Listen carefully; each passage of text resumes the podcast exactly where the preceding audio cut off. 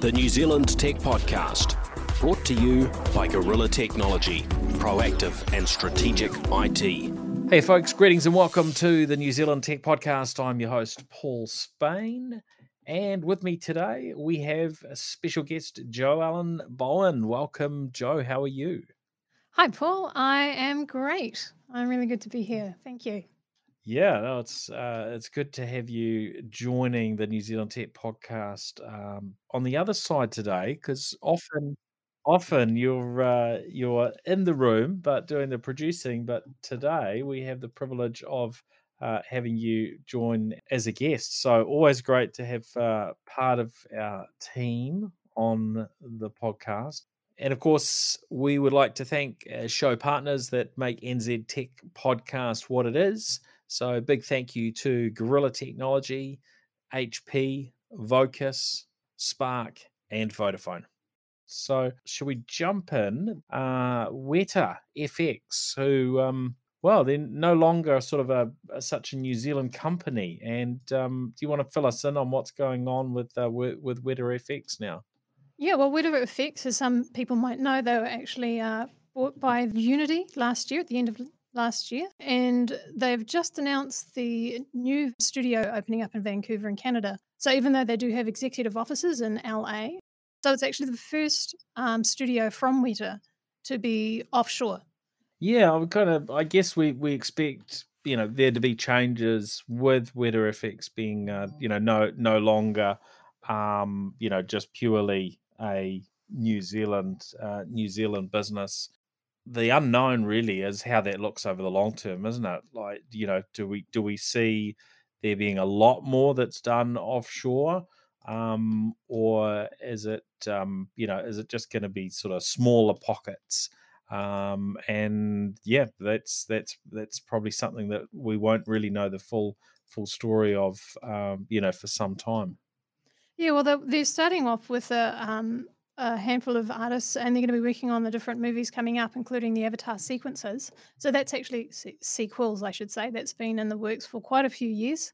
To me, it makes sense, uh, and it's following a pattern that most larger studio effects houses do, and that is to have uh, these offices or these studios in different parts of the world. Especially, I think, in today's you know environment where it's not necessarily the easiest thing to get into different countries. So having that North American presence I think makes sense. Good, good. Well, I mean, you've uh, you spent quite a large chunk of your career uh, working in that sort of broader world. Uh, so uh, definitely good to have your uh, uh, your insights. Um, now, talking a little bit about wearables.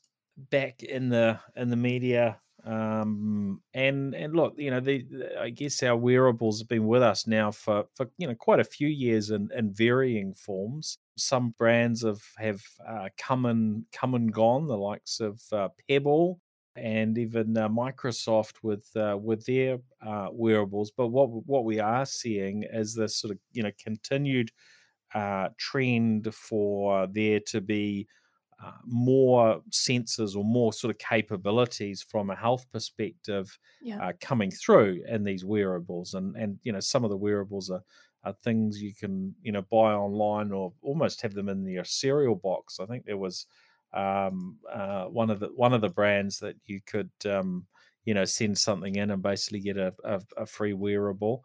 Um, but uh, stuff this week we're, we're raising the question can we trust uh, wearables to watch our hearts? This is this uh, transition where we're on from you know medical professionals and and high grade medical equipment um, being a, you know a very essential part of um, measuring uh, our health if we have particular types of issues but we're on this transition uh, it seems to wearables kind of you know taking over um, a chunk of that and and probably um, artificial intelligence. So what's your what's your view on this? Should do you, do you think it is a sort of an, an inevitable um, transition or uh, do we need to be do we need to be cautious about trusting our consumer technology to to carry out some pretty important functions I I personally would be cautious uh, when it comes to the heart, especially. That's quite an important organ for one to make sure that um, it's being monitored and that the data that we're reading is not only reliable, that but that we also understand what it is that uh, our watches or our wearables are telling us about our heart. Yep, yep.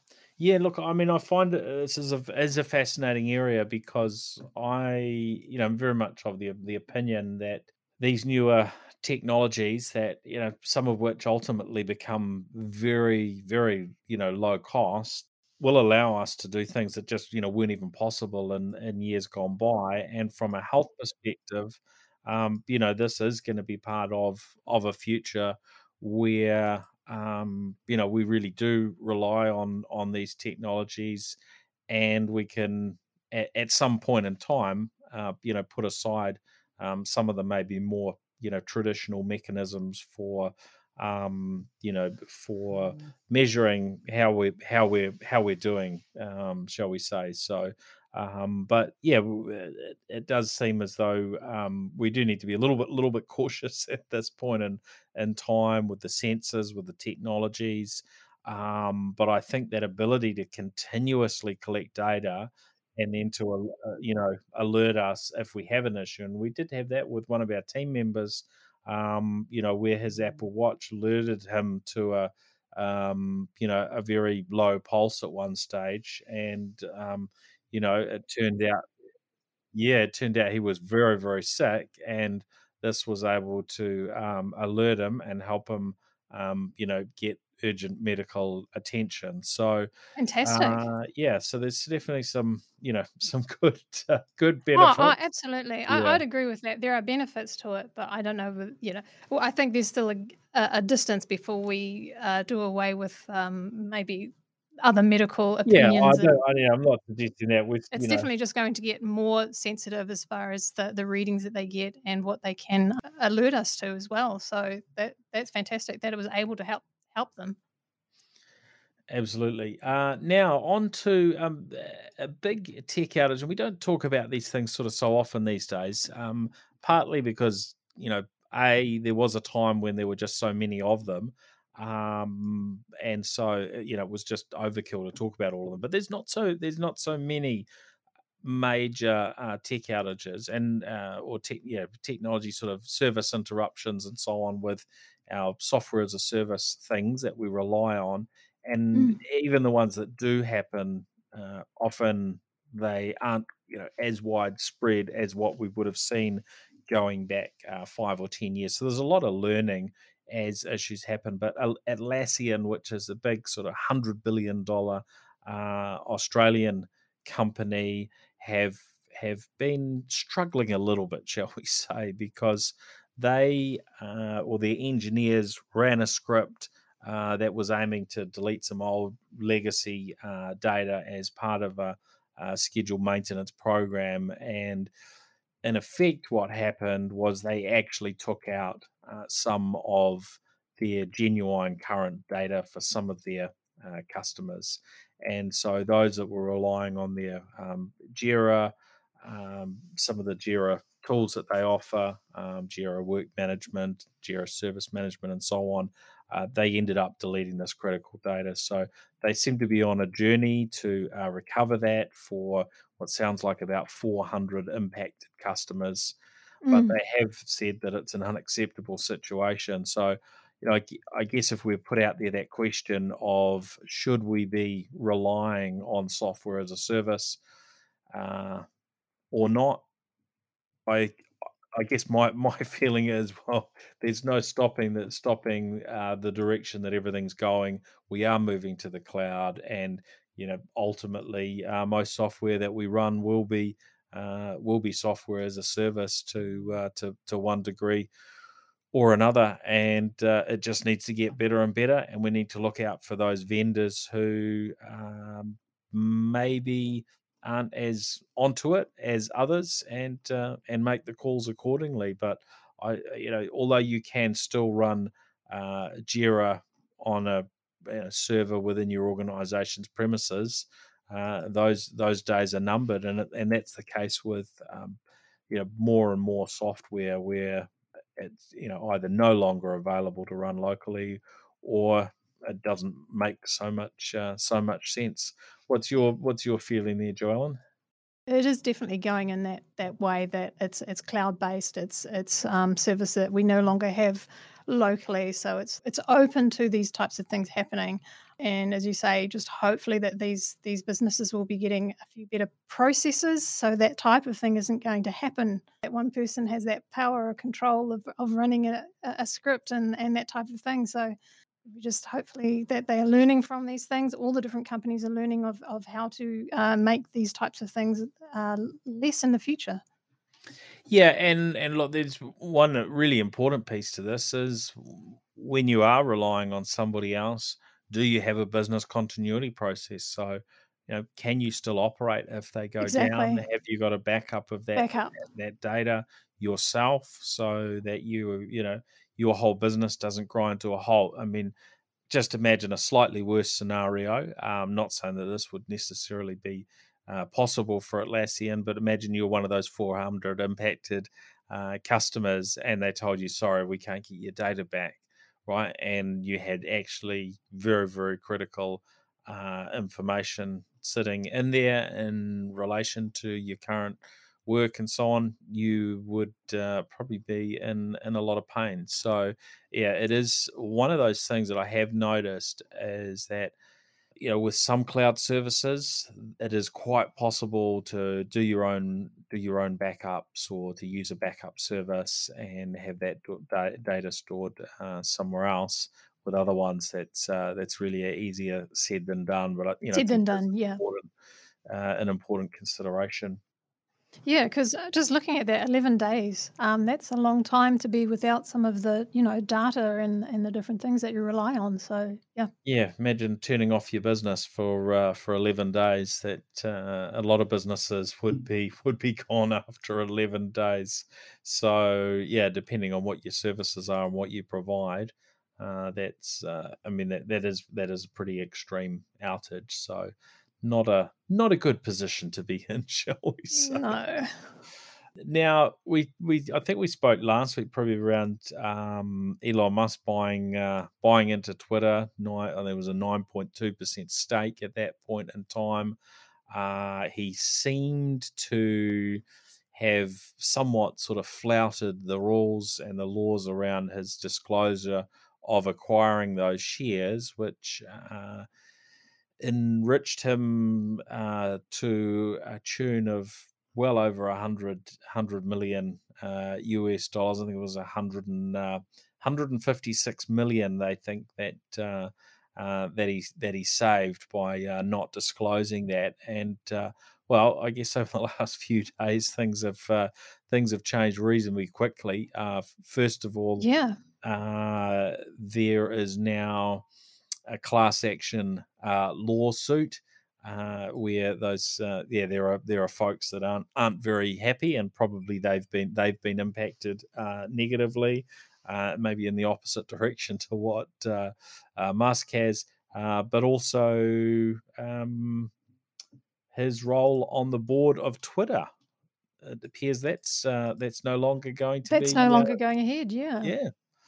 So um, he, he does seem to be a bit of a, I, he gets in the news for some interesting things, I must say. So, yeah, from having uh, no longer being on the board as to he was going to be on the board, or it was mentioned, and now that's been uh, taken back. And now, yeah, the, the lawsuit that uh, he's, that he's potentially looking at, one way or another, he, he seems to be, uh, he, he seems to attract attention. That's the word I'm trying to it's think. sometimes of the of the wrong of the wrong sort. So yeah, yeah.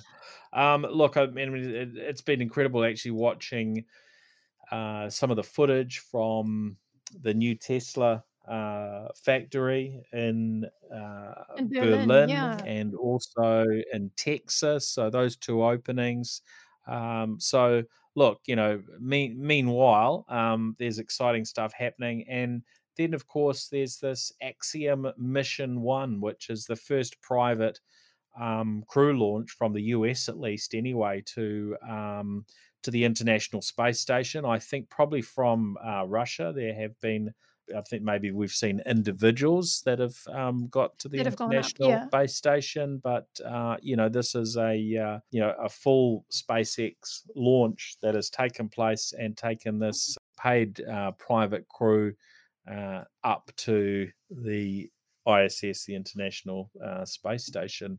This kind of marks a, you know, uh, I mean, this whole, you know, last few months, we've we've really been transitioning from where uh, private space flight was just, you know, it wasn't really really a thing. There were um, a very very small number of people that had um, had done it.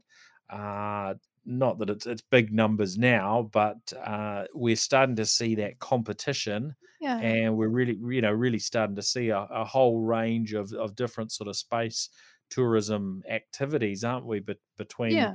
uh, you know the varying um, providers, be that uh, what uh, Virgin are doing, uh, what SpaceX are doing, and of course what um, Jeff Bezos' company has doing as well. So um, yeah, pretty uh, pretty interesting, uh, interesting times. times.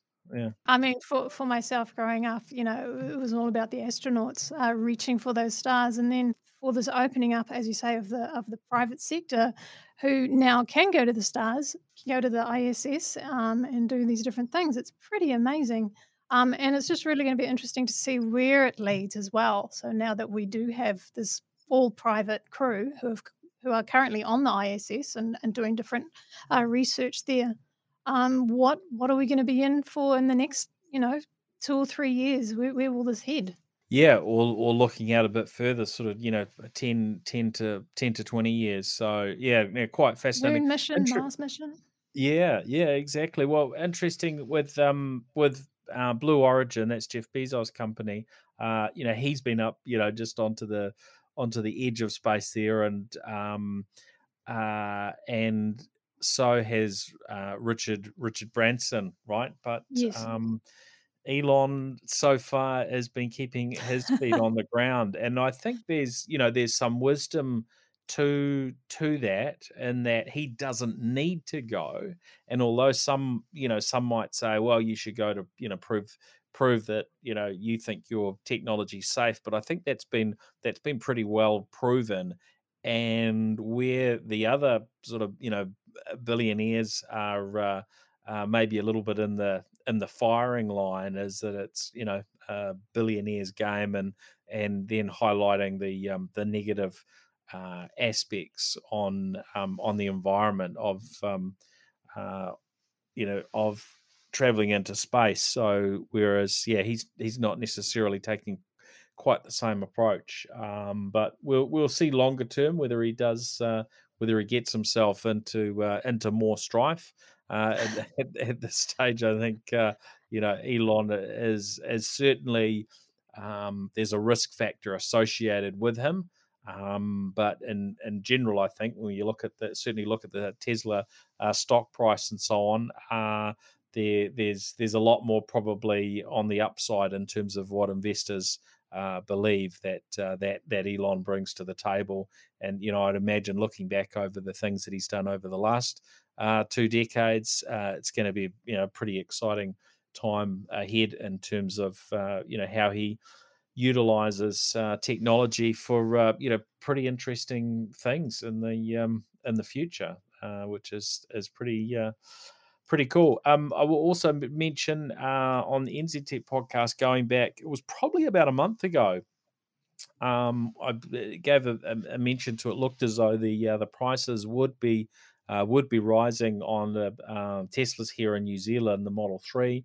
Model uh, 3, yeah. We were seeing the price here when I did a quick calculation, we were maybe about $10,000 under the US uh, price. Now, uh, partly that could re- relate to uh, different markets and to with the Chinese manufacturing, Tesla uh, choosing to keep their prices a little bit lower. It used to be more in the other direction where there was maybe a, a 15, uh, say a $10,000 New Zealand uh, price difference uh, in the other direction. So you'd pay about 10,000 or so more in New Zealand dollars for uh, Tesla Model 3 at the time they came out. Um, we've seen some variations in our New Zealand dollar and so on over that last um, last you know two three years. But yeah, just after that was I mentioned that I thought the prices would be going up. Uh, I think we saw the prices go up possibly the next uh, the next day of you know very very soon um, thereafter, or it might have even been on this on the same day. So. Um, yeah, just interesting to see these things uh, these things move. I think there is an expectation that the price of electric vehicles sort of should come down with with battery innovations and and so on pretty challenging and pretty expensive in terms of uh, making the batteries. And at the moment, there's such a boom going on with electric vehicles uh, that we may well see, uh, you know, that upwards price pressure for a little while longer before we see any uh, any further sort of major uh, major drops in the um, electric vehicle uh, pricing. Although you know we, are slowly getting a, a, broader range available here in New Zealand. Yeah, it's good to see that range expanding, um, just as far as the different people who are able to enter into owning an electric vehicle and going forward. So I'm hoping that's just something that will continue to grow. Um, I think this is the best time to look into getting an electric uh, vehicle if you haven't got one already and to make that transition. Yep, yep. Uh, definitely. Um, it's it's got there's a there's a lot to like about it. Um, mm. All right, now we had um, the other thing we wanted to delve into, and and of course, um, you know, a lot of these international stories definitely have a have a New Zealand uh, pers- perspective on them, but uh, FIFA FIFA Plus. Uh, so we've had this announcement from um, in in regards to soccer or football, depending on where you're from and where, where you're uh, from, and, yep. and, what what you what you want to call it. But, uh, yeah, it seems as though FIFA are really moving ahead. They've refreshed uh, their app, which is available on on mobile, to really uh, focus in on streaming. So they've had a mobile app for you know for a number of years now, you know, with a bit of content uh, available through it. But now they're they're turning it into what's um, I've heard ref- or seen referred to as uh, uh, the Netflix of of of football, and their their ultimate goal uh, that they've disclosed so far is that they want to get up to streaming 40,000 games of soccer uh, per year. Uh, which is just uh, is quite astounding that there would be that many games. That many, that's what I'm thinking. Uh, that are, that are, actually available. So obviously, you know, different parts of the world, uh, and and you know, possibly not, you know, quite likely not all commentated directly uh, in English, of course. Uh, and then you've also got the women's women's as well as the men, so that would also be a part of it Absolutely, well. yeah, yeah. So there's going to be a lot, a lot more variety. Um, but it, it, it does, you know, raise the question of well, well, what does you know, what does that mean? Uh, for broadcasters, and yeah, how will that play play out in markets like New Zealand? Now, initially, what what they're talking about is a free service that uh, you know isn't isn't uh, I guess something that we would consider as uh, you know competing with how we watch uh, football today. Um, but you can imagine as that grows, they could quite likely move into a uh, a fully paid uh, service that displaces the traditional broadcast uh, uh, mechanisms and uh, you know local streaming services that we've seen uh, seen in the past. So um, yeah, I think this is it's going to be fascinating to follow. It does seem to be that there is really a trend for uh, major sports to continue adjusting their business models uh, when it comes to streaming and uh, and broadcast, and for sports to want to take more control. And uh, you know, I think to a degree this is is quite natural. You know, I don't know how you think about it, Joellen, but the the the thought that uh, the body behind a particular you know sporting code would be able to deliver something that would be better and more engaging for their their fans you know maybe make make some sense and uh, you know i can't think of anyone else that would be interested probably in in uh, 40,000 live games and, and, there's a whole lot of other content of course. So right now if you uh, if you go to the fifa.com website and go to uh, their FIFA Plus page there is already immediately a whole lot of ad supported uh, content films it's not all in English um, but subtitled uh, you know I think it's just pretty fantastic actually um, but there's a downside there's probably the more sport that goes in this direction uh, certainly for those that follow a lot of sports, it could start getting pretty pricey. How do you feel about it? Yeah, so I mean, for somebody who is a is a sports fanatic, so um, my mum was a sports fanatic, and so every you know Saturday Sunday, that's all that would be on the television growing up, and then to see this kind of splintering of those different sports, and yes, I can see the positive in the fact that they are, um, you know, it's it's geared towards the the people that are interested in their sport um, and each one can be unique from that point of view and have control. So, so it could get costly if you are into, you know, your rugby union, um, your rugby league, your your FIFA and cricket, and all these different things as as a sports fanatic. So, I think you'd probably be choosing um, the season in which you might be going from one to another. Yeah, um, I think a few years of change ahead as this sort of yeah. stuff settle, settles in, and we've already, you know, seen some people you know uncomfortable with uh, you know things like Rugby World Cup moving to streaming. But look, this is this is inevitable. Uh, we're we're not going. We're not certainly not going back probably to the uh, all the free sport that we used to get on. Uh, uh, you know, free to air TV. Uh, you know, these things are, are becoming more and more professional and you know it allows it allows there to be a you know a really a great big industry um, and a lot of people earning a living through uh, through these sports. But there will be some downside some downsides to it, um, and exactly how that kind of lands, I guess we will. Uh, we'll, we'll find have, a, out. have a better picture of in you know maybe another another you know five years or so but you know in the meantime they uh they obviously have you know existing arrangements in place that they they can't, uh, you know, FIFA can't necessarily mess with. So things are, are, are, set where they've already done licensing deals. But yeah, I'm not I'm not sure whether the final outcome is uh, is quite so good for um, consumers. But it, that's really going to depend on how deep you want to get into a particular sport, how deeply interested yeah. you are. Um, because yeah, there'll be there'll be more content than than less probably.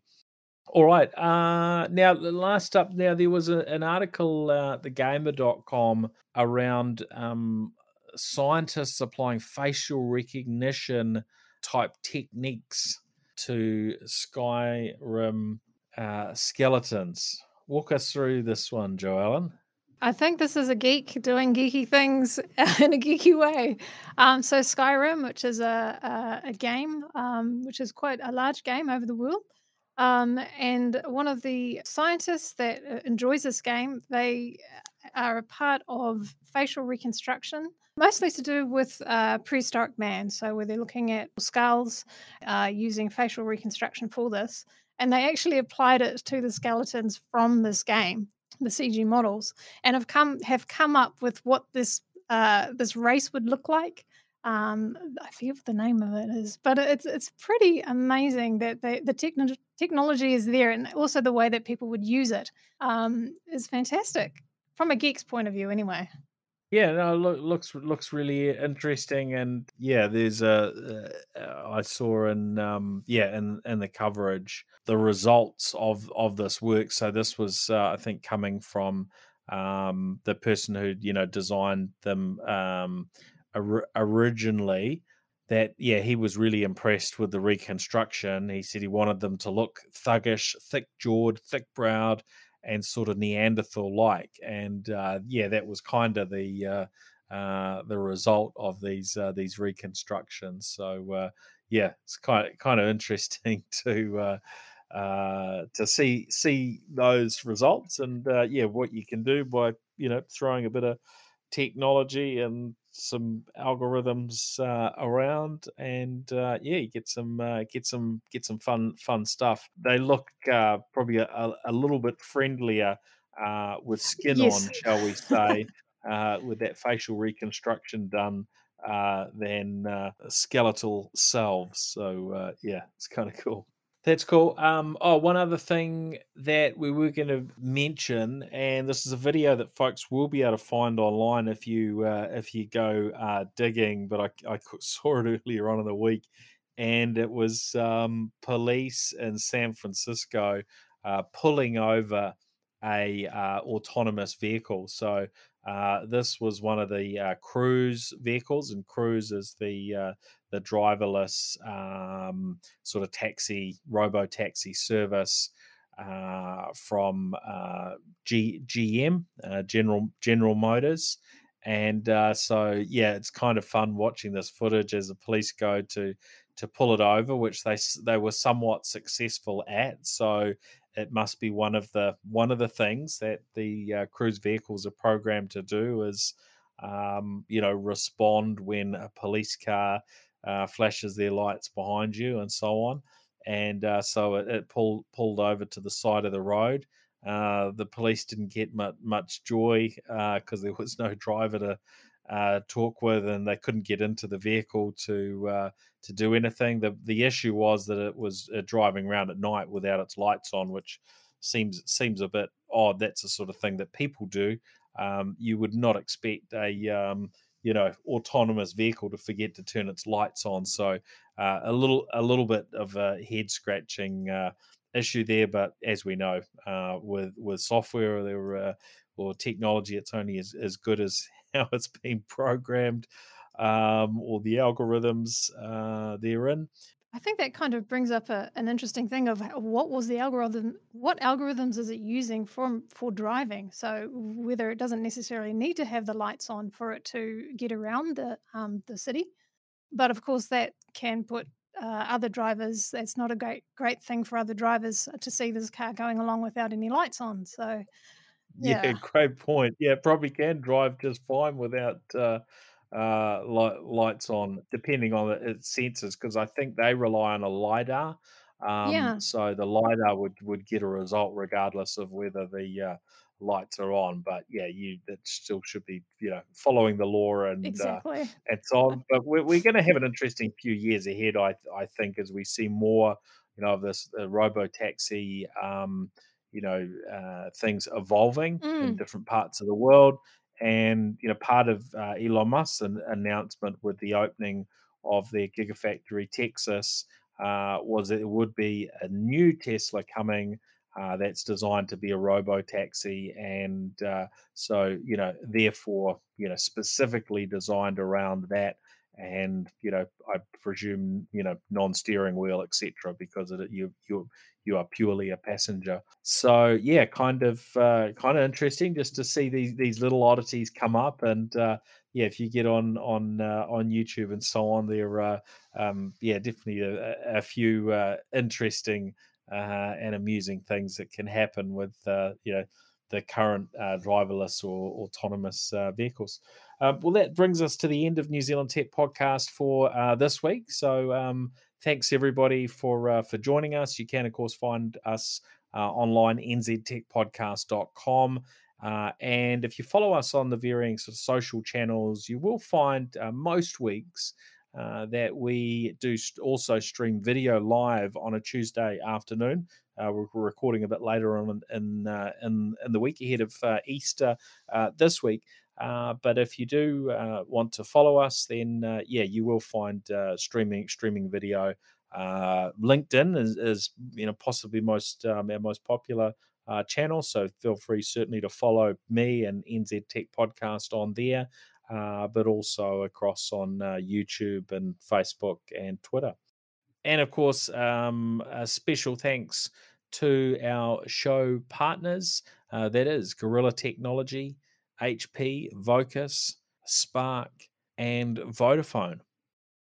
Uh, Joellen, thank you very much for joining us. That was uh, that was really fun. Great to uh, chat through and uh, discuss some of the um, some of the uh, interesting things in the world of tech this week. No, it's been great. Thank you, Paul. And I just want to say thanks to everyone, and uh, I hope you have a safe and happy Easter. Uh, stay safe on the roads, whether you're in a driverless one or not. not too many of those going on in, in New, New, Zealand. Zealand not yet. Uh, well, hopefully, but uh, I guess it uh, Uh, there's always people willing willing to experiment, uh, maybe more than they should with such technologies. Um, very good. All right. Uh, thanks, Joellen, and thanks everyone. Catch you next week. See ya. Bye. The New Zealand Tech Podcast, brought to you by Gorilla Technology, proactive and strategic IT.